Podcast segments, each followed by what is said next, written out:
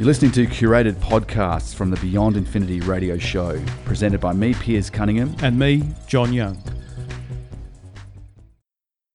This is about something which is we've already reported on, and you were in the States recently, and you had some experience of this. But lab-grown meat, and you know, you were telling me off air before the incredible cost of the amount of burgers that are consumed around the world at McDonald's, for example. You know, the number of cows and the number of land, and the effect on the environment of doing it that way.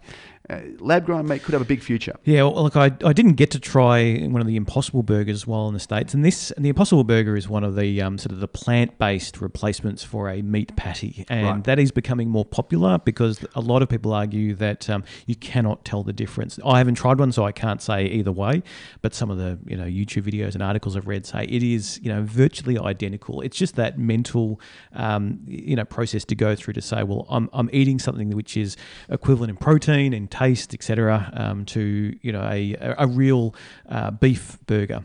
But we know that scientists have been looking to create the lab-grown meat burger, and this is from stem cells. So straight out of a test tube, essentially, grow the stem cells into a patty versus trying to raise cattle. Bizarre, isn't it? It's a bizarre idea. It's like eating insect burgers. I mean, they're saying it's eventually insects are going to be the things that people eat, and they're apparently quite good for you. High in protein, apparently. Yeah. So look, we know that the lab grown burger was soup in Cambodia. Delicious. I did see when I was there a few years ago. I did see the tarantulas. There was no way I was going to eat one. Crunchy tarantula on the top of a big bowl of soup. No, thank you.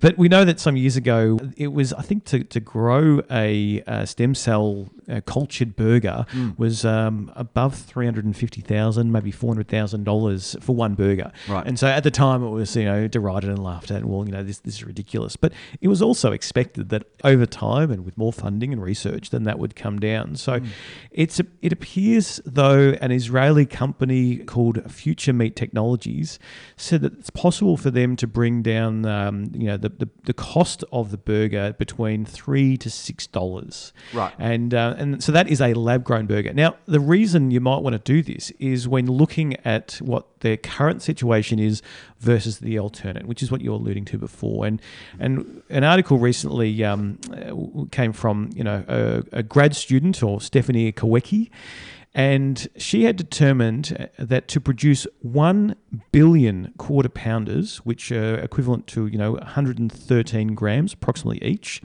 it takes 1.2 million cows living for 3 years on 8,600 square kilometres of land. Right. And then you have to slaughter them. Yep. But the same number of cultured burgers would require the muscle stem cells of just one living cow. Yeah, isn't it amazing? And they'd take only about a month and a half to grow. And imagine if you had trees or jungle, what was it, all the original old growth forest that was there. And not to mention, you don't have the emissions of those animals, because I think methane is from livestock is one of the biggest greenhouse gases in the world. And look, here in Australia, we're going through a really terrible drought up in the north, in cattle country. There's supposed to be a lot of rain recently. There's been none. Some farmers are saying there hasn't been rain for 12 months. Yep, really struggling. And so the cattle are skinny. Unfortunately, we've had severe fires recently. Yeah, and true. So this is something that has been expected, unfortunately, or predicted at least, through some of the climate change research that has occurred over the years. They've said that fires will be increased, droughts will become more often.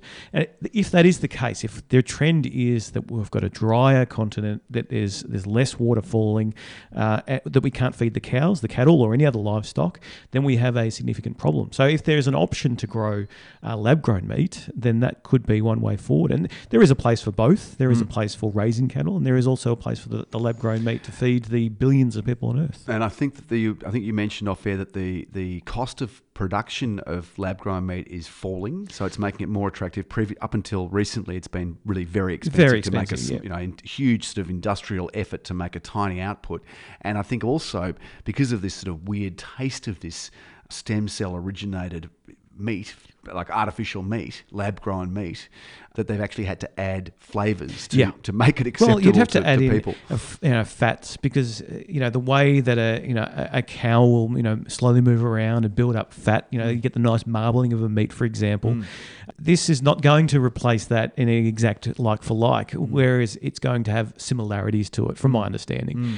And some of the talk is that, rather than raising cattle on a farm and going through that process, it could be that there could be, a lab growing equipment at the place where you cook the burgers, for example, and then you feed in the stem cells and out pops, after a month, out pops the burgers you need, or it's a continuous cycle. And it would seem to lend itself to fast food production, things where you're kind of getting a patty, which is like, a mincemeat clumped together, maybe with a bit of egg yolk or something to hold it in place, and some onion and some flavour or whatever put into it. I mean, God knows what you're getting when you actually buy a fast food burger. I mean, it could be anything. It might as well be lab grown for all you know. Exactly. But it's cleaner for the environment. That's right. But you're not going to, what I'm getting at is you're not going to simulate a delicious Wagyu steak or a ribeye or a porterhouse or whatever. You're not going to get that streakiness. You're not going to get the little fat around the edge. You're not going to get the flavour.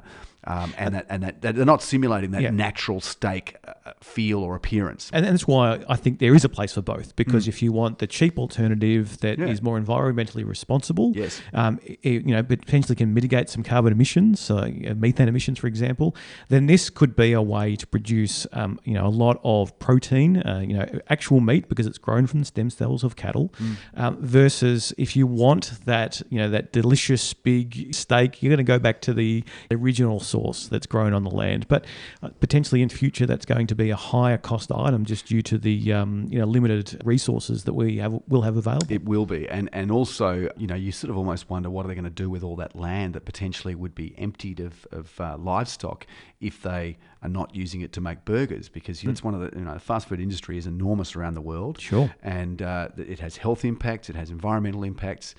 They are starting to make some steps in the right direction. They're trying to McDonald's in Australia has introduced sort of healthier diet options, more salads, more healthy options. They still sell all their traditional burgers and they're still popular, but I would have thought it would have a very positive impact on the environment, and it would stop the this tendency to clear fell virgin rainforest, for example. I mean, it's all on fire at the moment in South America. A lot of it is. Yeah. But that's a place that's, the lungs of the earth are being chopped down to make burgers. Yes. Well, this is a way of preventing that and stopping that. Oh. And it does open that possibility of using that land for something else, or even, dare I say it, replanting it and reinstating some of that old growth forest and jungle. So let's hope that continues. It'll be a bit of an adjustment for people, just like eating tarantula soup, but probably not a bad thing.